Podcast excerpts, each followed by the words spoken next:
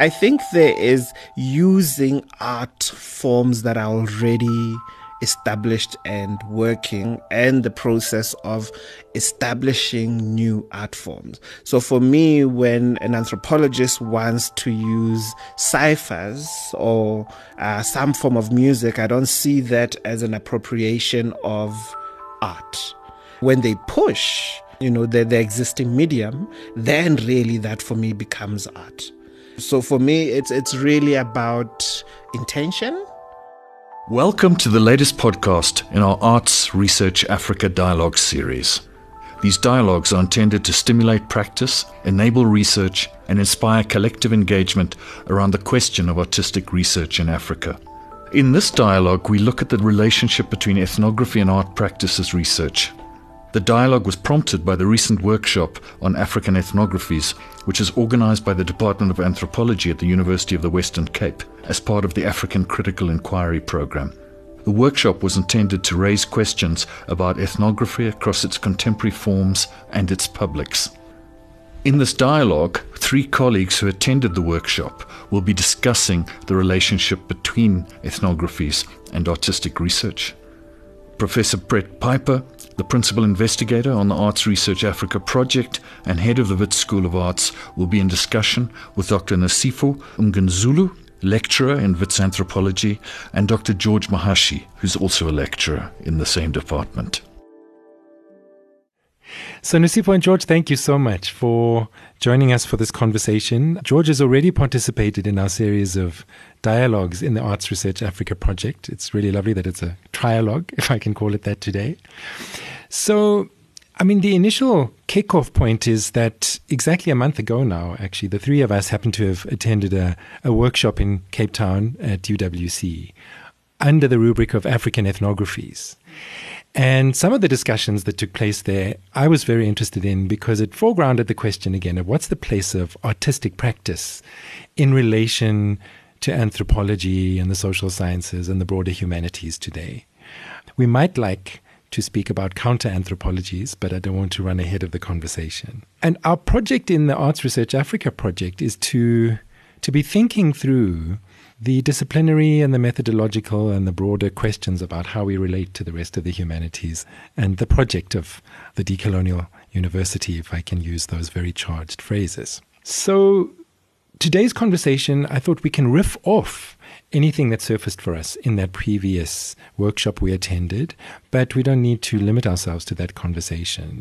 And when I was thinking about ways of starting this conversation, I thought I should also open with my own disclaimer, and that is the kind of interests and investments that have led me to this conversation about touch points or intersections between the arts and anthropology. So, my disciplinary training was in music, and one of the topics that actually wasn't discussed much at the at the workshop at UWC was the ways in which ethnography has traveled to other disciplines and locations in the university. And the field in which I ended up kind of reluctantly, which might become a theme, doing a PhD is called Elsewhere in the World Ethnomusicology, which really, in many ways, marks a moment in the mid 20th century when musicology or formal music studies adopted ethnography as a canonical uh, method. And then the notion of musical ethnography has, in a sense, been a hand me down from anthropology in the field of, of ethnomusicology. And since the 1980s, at the very least, the critical turn and the reflexive turn in anthropology has its own equivalences in the field of music studies to the point, and I've just given it away, some people are de- very deliberately not using the term ethnomusicology, and I myself have a, a glancing relationship with it. I have a, it appears on my PhD certificate, but in many ways, I feel that the work I do is a critical reflection on, and in some sense against, the colonial inheritances that come with that term. So, Asking this question from a place at WITS is actually quite interesting because WITS is one of the few places where there's a long history of the study of African musics. Initially, actually, in the music department at WITS, from the 1930s onwards, in the work of a, of a scholar who came from Scotland called Percival Kirby, who drew on disciplinary formations and knowledges outside of music studies in that work. But it's only the greater part of a half a century later that social anthropologists at WITS, in the department in which you now both teach and, and are based, where popular musics and urban musics became a major topic of reflection, and tellingly outside of music departments who came to that sort of work quite late in the process. So there's an interesting dialogue that one could have about how, at WITS specifically, different forms of musical practice have been canonized in music studies and in anthropology. And often the one has been a supplement to the other, which is just interesting for me coming into this conversation. So I thought that's my disclaimer or my set of interests going into the conversation. I'd love to just ask you, and uh, it, it, can be more condensed or longer than than I have. Just you know, I mean, for you in your own work or teaching or research or current interests, where do the touch points lie for you between the work you do under the disciplinary address of anthropology? And what is now referred to as practice, or perhaps you use the word art, or perhaps you pertinently don't use the word art. I'd be interested. Nosipho, can we start with you? I, I, was interested in your reference to that book that you brought because it reminded me of my own experiences in Grahamstown, where I was trained.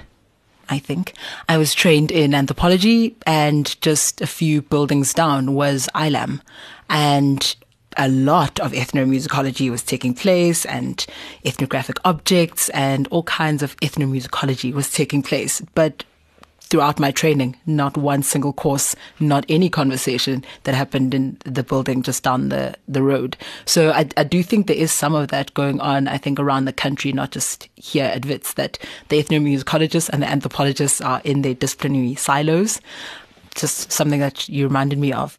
In my own practice as an anthropologist and as a scholar, I work with youth. So the youth are just infinitely creative.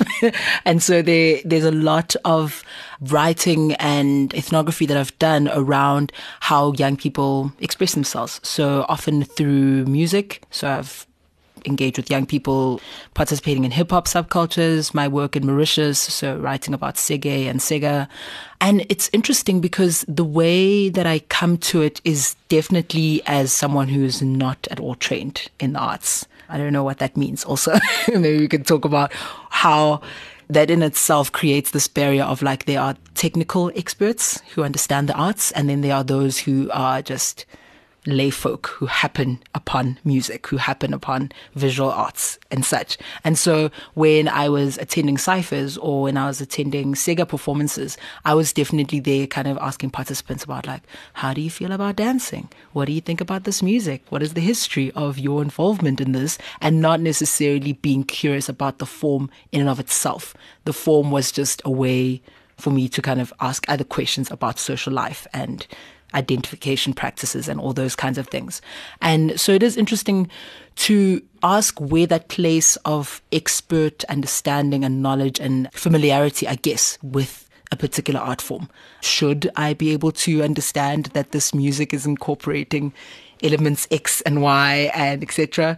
Or is it sufficient to write as an ethnographer simply about what it evoked in me? To go to a performance and to ask my participants about their own histories of engagement with that practice, but not necessarily the art itself being the object of analysis. And comes at a good time to have this conversation because I am actually working on a music paper and I haven't actually at all engaged with the art itself other than the lyrics of the songs. I don't really, yeah, I don't find myself to be an expert in, in that particular art form. And I do think there is a, a reluctance to kind of step into that because disciplinary knowledge, I guess, to be like, okay, I am an anthropologist and they are artists. So I will let them do the art and I will just do the ethnography. I guess it, is a sense of kind of guarding my, my disciplinary space because in, in the same way that like art practices are being adopted by different disciplines. You know, you now have people doing STEM plays to go and explain, you know, things in sciences, the same way that ethnography proliferates. And I, I get touched when I hear a political scientist saying that they were doing ethnography and then they actually had a series of surveys. And I'm just like, no, this is not what we do. I don't know, disciplinary protection can be useful sometimes, especially when you're training students in a particular form. You want them to understand it as much as possible. But then it does create this kind of barrier where you kind of then feel, oh, I am here in the art space, but am I really in the art space or am I just observing? And I think that's kind of a very old school approach to doing ethnography to kind of read culture from above. Thank you so much. So, George, how is how is art or art practice intersected with your work as an anthropologist, and would you identify under any of those disciplinary addresses? Ooh, identification. I don't know. I I wouldn't want to identify, but at the same time, it's a space that I operate in. So for me, I do not start as an artist. I'm currently in anthropology and currently being accused of being an anthropologist and slowly accepting it. But I don't come into the space as an anthropologist. I don't come into the space as an artist because in reality, I'm a trained photographer. And a photographer is a very specific thing to an artist. And, you know, that's a whole debate that can be had. But how I find myself in this space, I find myself because um, at some point I got tired of being a photographer and I decided to practice a little bit of art. And in my attempt to practice a little bit of art, I got accused of being an anthropologist. So, in a way, for me, how I find myself operating in this space was in a process of trying to understand why am I being accused of X, Y, Z. Obviously, I was being accused because of the history of photography within the context of anthropology and also eventually understanding that anthropology and photography have quite a long history. So for me, how I end up as an anthropologist or, or being a person in the anthropology department is, is a matter of accident. I don't really have any training per se. I have worked on an anthropologist's archive, which mainly included uh, photographs. But to what do I do now in the department? I like to think that I'm there as a sort of gap filler in a sense that anthropology hasn't done what uh, we might call things related to the arts, or this particular school hasn't done things related to art in this particular way, or more specifically, archives. The department hasn't done this kind of work for about 20 years or so. So I come in as an artist or as a person that has been in the arts who's seen as sensitive to the questions that are being posed to anthropology, but an anthropology that hasn't had to deal with questions of anthropology and art in a very long time. So, case in point, I am working in the Museum of Anthropology, which was technically disbanded in 1980. You know, so basically I am helping anthropology remember its past. So that's how I find myself there. And to the question of what I do there is I try to think about practice. Because for me, it's no longer about art. It is about practice. And what's interesting about anthropology for me is anthropology has always been good at practicing which sometimes gets forgotten that anthropology is a practice. So for me, that's how I relate to the space. So I don't teach the student curatorial work, I don't teach the students art, but I try to get them to think more about practicing in relation to art and anthropology historically. So what interests me about both of your responses is that they they in some sense take up what I spoke about initially is, is, as to how ways of knowing travel across disciplinary boundaries. And of course, that travel happens in all directions. And it really does sound as if we've come to a new moment, and this is probably cyclical, when other disciplines are rediscovering art as a resource. Now, one of the conversations that came up quite a lot at the workshop at UWC we all attended a month ago had to do with how as much as 30 years ago, the critical and reflexive term within anthropology. We seem to be in a similar moment now, or the discipline does internationally, and that the arts seem to have a renewed salience in that process. So there are special journal editions on art and anthropology. There's several monographs. There's now a Center for Experimental Ethnography at Penn, and one of the speakers at the conference came from there. And there's a sense in which the arts are being looked to to help finish the unfinished work of decolonizing anthropology, which is kind of interesting to me because I think that the arts have a lot to learn from anthropology in having had to face up to those questions. One of our colleagues from UWC, Ciraj Rassool, pointed out that what might be distinctive about anthropology in South Africa is the ways in which it had to face the presence of a liberation movement in the classroom in the 1980s, and arguably we're in a similar moment now certainly in the post Fallist kind of era in South Africa. And for me, that pertains as much to arts departments as anthropology departments or any other academic discipline. Now, George, the example of the Anthropology Museum at Wits is a really interesting and telling one, I think, because if I understand correctly, the collection of ethnographic objects that was housed there until very recently has now been moved to the Wits Art Museum, and you're in the process of reimagining and curating that space possibly pertinently with not reference to objects. So I think the ways in which the arts and anthropology might be co complicit in some of the ways in which the colonial subject was constructed, the ways in which colonial knowledge was understood. And to quote one of the other keynote speakers at the UWC workshop, Kaushik Sunder Rajan, the ways in which ethnography remains a knowledge practice based on what he calls the epistemic objectification of the native informant, which for him is at the heart of colonial reason and resonates in my own reflections because it's often at the heart of artistic appropriation and the kinds of so called borrowings that have influenced many versions of nationalist art musics and popular musics and, and so on. So I have a sense that the arts and anthropology share a conundrum in trying to relate their ongoing practice to histories of this epistemic objectification of the native informant. Is is that something that resonates with, with either of you in your teaching, in your research, in, in what it means to be practicing anthropology at WITS now? Oh, before I answer that, I think it would be interesting to also think about the arts, right? That anthropology is an art. So for me, there's the question of conflating, or not conflating, but the idea of art an idea of fine art or artistic practice. So to, to be speaking about the arts is much easier because at the end of the day, anthropology is, you know, art and in itself does what uh, it, it brings a question of what is art right? So that's just something to park for later.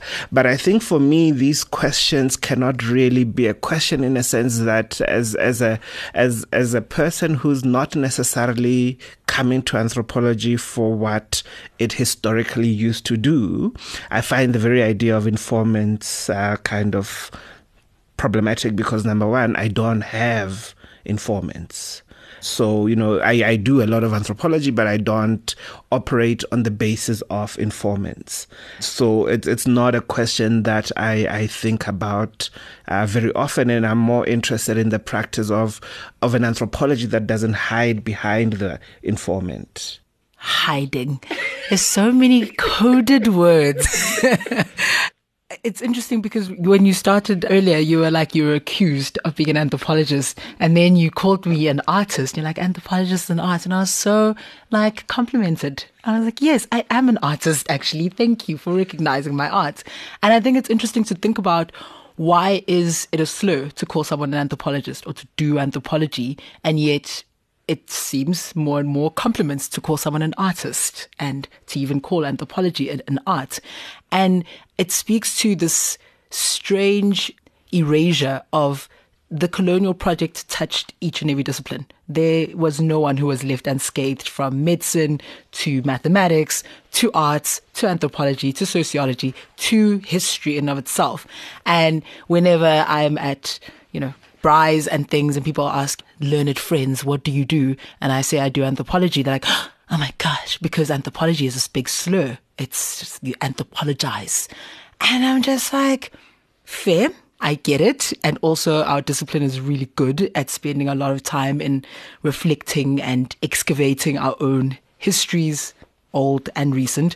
So it's something that I don't even find as an insult when people kind of go, you're anthropologizing because I'm just like we're we're constantly remaking and reshaping how this discipline works and what its relationship is to not informants, participants, other human beings, and the researcher is always implicated in that. So for me, it's like to ask ethnographic questions or to ask anthropological questions is just part and parcel of my practice, which necessarily has to be different from Malinowski. I, there's nothing I can do to be anywhere near, you know, Evans Pritchard. Like I am not, I was not designed to this, this discipline, right? I was always positioned as a subject of anthropology. And so for me to even do this work is necessarily different, is necessarily to undo the design of the discipline. And so some of these questions I kind of think these are preoccupations for white people because they they make white people uncomfortable. And it's it's true you know. They are preoccupations for people who have historically been in positions of being the translator of the natives culture. And you know from Mafeje to Magubane we've had a long tradition of black ethnographers who've spoken back and critiqued and rewritten the anthropology of the continent from the continent and not just about the continent, right? And so for me, the history of our discipline allows me a lot of kind of like freedom to be able to continue in reworking, asking these critical questions about what it is that we do when we say that we do this thing. But I, I, I think it's interesting that I definitely was complimented when you called me an artist. I don't know, but I mean, there's also the idea that, uh, I mean, for me, coming into anthropology now, the question is is everybody using anthropology as a scapegoat? in a sense that actually anthropology doesn't necessarily have to deal with any of these questions, but everybody else who needs to deal with it deposits, you know, like let's say the medical school or any other discipline deposits their guilt to the anthropologist almost says, no, we've got an in-house, you know, person that will carry the guilt on our behalf. So anthropology has to keep doing this reflexivity thing that is completely, I mean, it doesn't say that there are no problematic anthropologists, yeah. they're still around. Uh, but I, th- I think one has to recognize that for those anthropologists that are problematic, the anthropologists that are not problematic, if there's such a thing, should not have to carry that burden and should be allowed to do what they do. So for me, it becomes a question of schools. So for me, when I think about anthropology, I think about schools. I don't think of anthropology as a discipline. I'm particularly interested in the 1930 school who were very interested in doing a particular thing, and it was a cohort that made decisions together. For me, what will be interesting will be what will our school do that will define anthropology, but I don't see it as a discipline that's handed down. Sure, it can be handed down through succession and what what, but for me, it's a question of schools, and and it's always for me a question of what is this school going to do. I hear you when you're talking about schools, but there's something quite interesting when you think about. Let me speak for myself. All of my lecturers were trained by the same people. So there's a particular school of people who were educated in the 60s and 70s who then became the people who trained my generation of ethnographers. But it wasn't necessarily the formation of a particular school, I don't think. So I think there's something quite deliberate about a particular project, like the Rhodes Livingstone folk. You know, they had a particular agenda and a particular project to do very particular kinds of work. But it's complicated to come up with a comprehensive singular project and we want to name it decolonial. We want to all name ourselves as people who are practicing a decolonial ethnography, who are working in multiple modalities. But I don't know if we are yet there, if we have formed a cohort of any shape or size, because I think we're still trying to walk on these strange eggshells where on one level we're apologizing for the discipline and we are the scapegoats, I guess, for everyone's accusations of colonialism, which, listen, are true. It's like it's not like people are making these things up. These things happened and are true. But also at the same time, there's this assumption that because we're into this moment where the university is being asked to engage in decolonial practices, that we're all decolonized now. I mean, there was this moment in the workshop that I, I wanted us to follow up on, and this question between post colonial and decolonial. And I think we very often in our higher education institutions and in our particular disciplines don't quite know where to place the emphasis and how our own practices speak sometimes to maybe just a particular post colonial moment, that this is just a mark in time, but it doesn't actually mark a decolonial moment at all. And I mean, it's hard. You know, we, we, it's a crisis of time. So often we, we're kind of moving forward and making these leaps. And it's like, wow, look at you guys working with podcasts and multimedia and dance. You know, I went to a conference last year where people were asked to, to dance like their research, which was very odd. It was interesting, but it was odd. And it's like, what? I'm not a dancer and neither are you. And we should not be doing this. And people are being really avant garde. And I'm like, what are you doing that is actually making a decisive change or break from what we've historically done, or are you just simply kind of just dancing your way through some really problematic appropriations? Like, what what what is it that we're actually still up to? And I and I think it's okay to say that it's still too soon to tell, at least for me and my practice, I think it's too soon to tell. And I'm also seeing my students who are being trained, who I'm training as future ethnographers, that we're, we're still finding our feet and we're still wrestling with some of these ghosts. But I also think these ghosts rest heavy for certain scholars than others. And it's okay. Some scholars do need to carry that burden much heavier than other scholars because they do carry yeah, historical privilege and all kinds of other burdens that they need to excavate, but to not kind of put that haunting on future generations who have yet to even kind of enter the arena. So, what I think is really interesting about what both of you have said is that the question of disciplinarity emerges with respect to anthropology and with respect to any other field of study.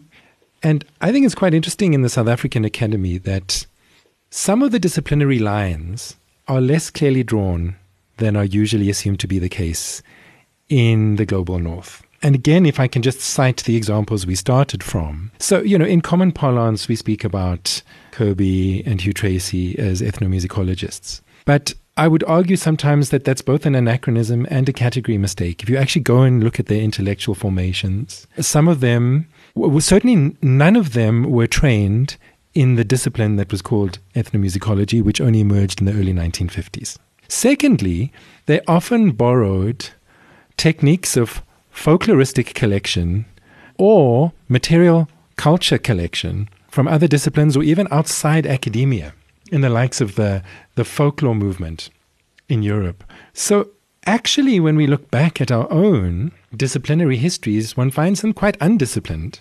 And for me, there are affordances in that, particularly at a moment in which the whole knowledge project is under so much scrutiny again as to what kinds of knowledge are pertinent for the students who are, we are working with now. And the idea that the recourse to artistic practice, be it dance or poetry or whatever else students want to use, should in some sense be ring fenced in a school of arts is something I'd want to mitigate against. Although I do hear the counter argument that you're making to say that there's a degree of charlatanism at its worst that could come with that. And you're asking the question of then, you know, so why? Why the reach towards the arts now? And does it actually merely recuperate and sustain older patterns? Or is it actually opening up new opportunities for a different kind of understanding? Now, I understand that recently in your department here at WITS that there are now guidelines for students who incorporate artistic research into their work.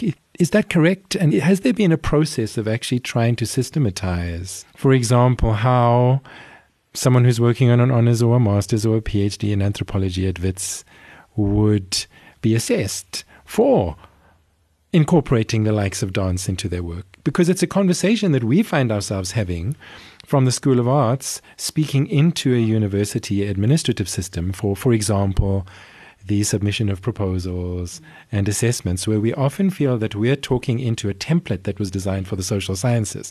So there's a sense that we're reaching towards each other, but maybe not in this sort of conscious conversation.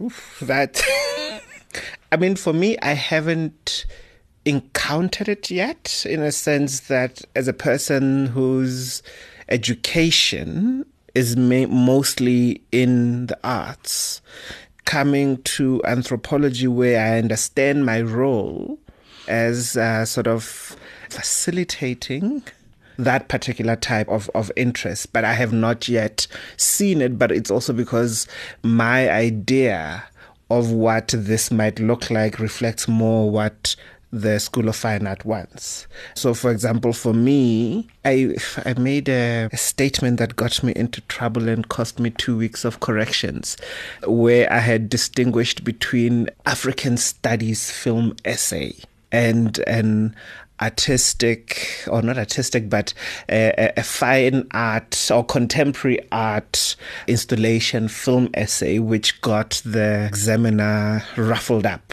because for me, I don't think it's the same thing. I mean, I've just examined an MA thesis that had a, a film as a big component, which speaks to what you're, you're talking about. But at the beginning of marking that film, I had to remember the distinction between what I called an African studies, what I terribly called an African studies film essay, and an artistic film essay. And for me, the difference is about are you using the medium? Or are you transforming the medium? Obviously, using the medium automatically translates into transformation because whatever you do, if it's good, art will appropriate it naturally. But for me, what would make something artistic would be to deliberately want change, you know, however deliberate one can be when it comes to art. So for, for me, it, it becomes a question of is the social sciences interested in transforming the output and, and all of these things, or is the social sciences interested in just simply not being confined to a narrow understanding of a text?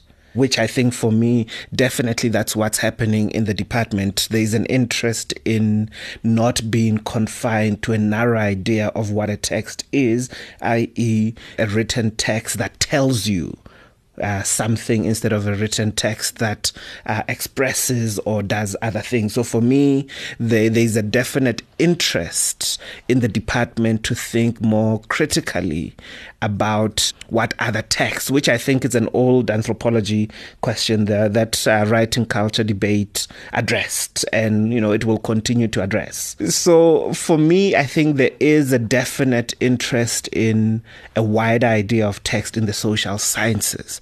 But being there, I realized that yes, it's definitely not an interest in a more complex text that the art school might be interested in. And even for me, it's constricting, and I would find it constricting for my students. That's one way of answering it.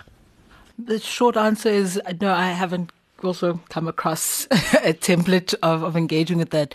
But what you're saying, George, is kind of making me think it's making me think about the changing ways that we make sense of what is knowledge and who's a creator and whether it's artistic works or uh, people, our participants that we meet and we have conversations with and they tell us about their lives and philosophize and wax lyrical and interpret the world. And then we go to the third space and then we interpret their interpretations of the world. And there's this tension that I find with students and in my own practice, but I, I see it more clearly in students' own work where there's this desire to kind of almost inhabit your participants' world and their life. And so everything they say is great and verbatim and then produced as like, this is knowledge. And on the one hand, they're correct, right? They have gone to speak to fruit seller X and they want to know about everyday fruit selling in Johannesburg. And what they say about fruit selling is what goes. Fantastic. But it becomes a little trickier when your student is working with the manager at Eskom and is now taking someone with considerable authority and power and taking their work that manages perspective verbatim as the truth with a capital T. And then you're sitting there going, okay, what is our role in interpreting, analyzing, and making critiques of what our participants are saying and doing? And it's a difficult tension to to walk and usually the rule of thumb is you know we are advocating for our participants we are on their side we want to understand their perspective as much as possible and believe them as much as possible however power so you need to think about the power relationships between you and a manager versus you and a fruit seller versus you and a peer, right? And how you represent those different perspectives needs to be cognizant of the power dynamics between you and these individuals. And there are I would argue, grave implications for just taking powerful people's perspectives at face value and not critiquing them. And there are also grave pitfalls of taking people who are less powerful than you and kind of taking their worlds and splitting them apart and deconstructing it because you know better really what their reality ought to be and how they mean to make sense of it. And so you walk this line of who's got the authority to to make knowledge and then interpret that knowledge that they've made. And I think it's a similar thing that I've seen that happens in how we relate to the arts, in at least my experience as an ethnographer, is that I can kind of sit and listen to a Seggae song critiquing the government and have, you know, oh, that was a nice experience. That was interesting. But also, hmm, that particular interpretation of the political dynamics might not quite be. And, you know, I've got all my extra research and data to put to bear to the song. And I, yeah, deconstruct it to the point where the song no longer sits and in of itself as a form of knowledge, but now I have infused it with all of my interpretations, and therefore now it's legible to the academy and it's legible to, I don't know, people who read academic journals, I guess. And so the question then becomes when we say that people are producing art as ethnographers, on what basis do we judge that, right? So you're kind of saying there's this this distinction that can be made between like what is it? An art film and an African what? What did you call it? um, I, I I think there is using art forms that are already established and working and the process of establishing new art forms. So for me, when an anthropologist wants to use ciphers or uh, some form of music, I don't see that as an appropriation of art. When they push you know, the, the existing medium, then really that for me becomes art. So for me, it's it's really about intention but for us to then get caught up in other social scientists trying to become artists debate is not useful, just as the question of are artists trying to become anthropologists is, is, is not useful. They are established medium, just as anthropology itself is an art. When an artist decide to use the art of ethnography that in itself is still part of being in the humanities. So for me, I think the the distinctions are a little bit not so useful. Mm. So I think it becomes a question, or rather, we should take it back to that question of transdisciplinarity which I think for me anthropology represents the ability to transcend disciplines and invent new discipline. Because if I take it to how I become, or rather, how I give anthropology a chance. When you do your history of anthropology, you realize, oh, okay, at some point there used to be old white men oh, could be black, old white man who's sitting on a chair, nice padded chair, sitting there, who gets an envelope from a missionary with lots of photographs, lots of recordings of, of sound, and then reads them, looks at them, analyzes them, and do all of that things. And then that man becomes a person that actually goes into the field, so has to get dirty and then takes with them an army of art artists or art practitioners, the sound recording guy, the photographer, etc., etc., to the guy that becomes the photographer, the music person, you know, technically knows how to do it, becomes the person that is actually a musician or a photographer. So for me, anthropology only became interesting when I started seeing a progression from this man sitting on a couch you know, disemboweling other people's work to this guy that's actually producer. So for me, I think that's an interesting conversation around anthropology, its relationship to to art and why we are all clamoring mm. for each other. For me, I think there's a desire to go back to that space where we can transcend disciplines. I don't think there's a desire to colonize another person's discipline. Let's I think that's the, the I mean that's what it would be. That's what it would be. But I think there's a desire to move and anthropology and art have been very good at doing this moving beyond. Mm. Um, I think for me that's yeah. So as we start winding down our time, I think that's a really rich place to try and just focus a few final reflections. So at the workshop at UWC, one of the places where I think this meeting of art and anthropology that seemed generative to me was about the expressed desire, and our former colleague Kelly Gillespie spoke to this about the relationship of anthropology to the practices and worlds that it writes about, not being simply a descriptive one, but one that aims to counter or to reimagine or to fabulate. And it seems to me that the salience of artistic practice in that project, I could hear the salience of artistic practice at, at its best if it is about producing new ways of knowing and not simply a mutually utilitarian use of you know artists using anthropology in a utilitarian way or anthropologists using art in a utilitarian way but whether something in the process changes them and how they know do you have any final reflections on where you might like to take that in your own work and the affordances, perhaps, of the promise of, of new ways of knowing at those touch points? I don't know. That's it's a lot to think about. I'm I'm not I'm not sure yet, but the one thought I think that is swirling around my head right now is this idea of the native informant because the word informant came up and now I've got like this idea of like anthropology's relationship to colonial power and to oppressive systems as I've said is is a rightful critique to have of the discipline.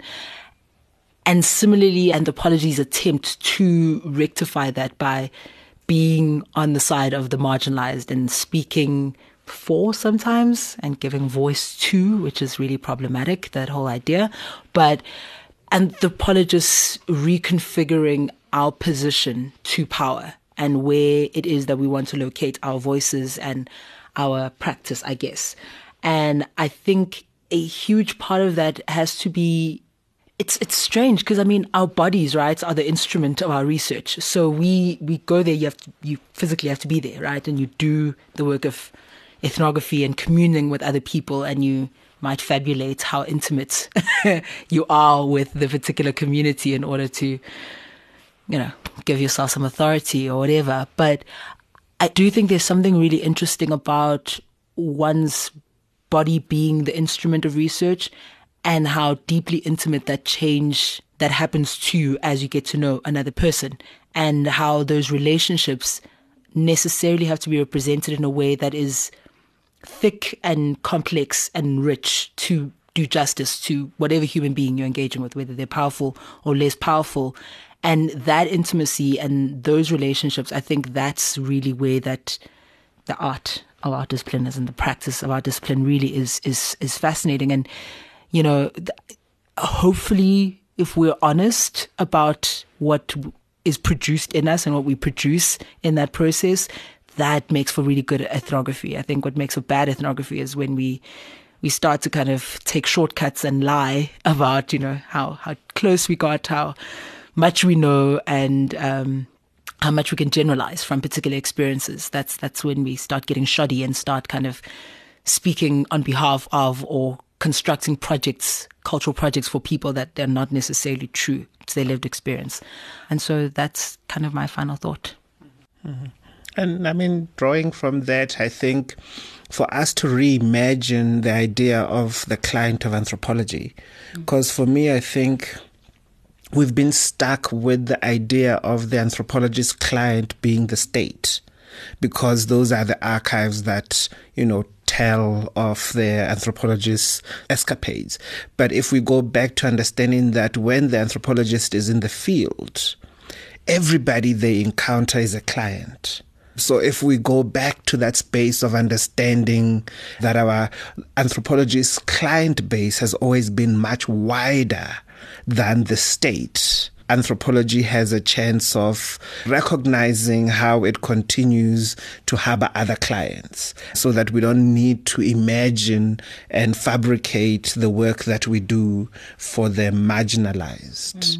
Mm. I mean, it's not the question you asked, but I think jumping off from that, there, there's a project of coming to terms with who anthropology's clients have been historically and now so that we don't always assume anthropologists have always had uh, the state as its only client. And I'm not talking about community work, I'm not talking about pro bono work, but from the one anthropologist that I've uh, I have studied in depth, I got a sense that her clientele was much wider. And when we get accused of things, people don't understand that there's a lot of work that anthropology did that makes the current state unsustainable.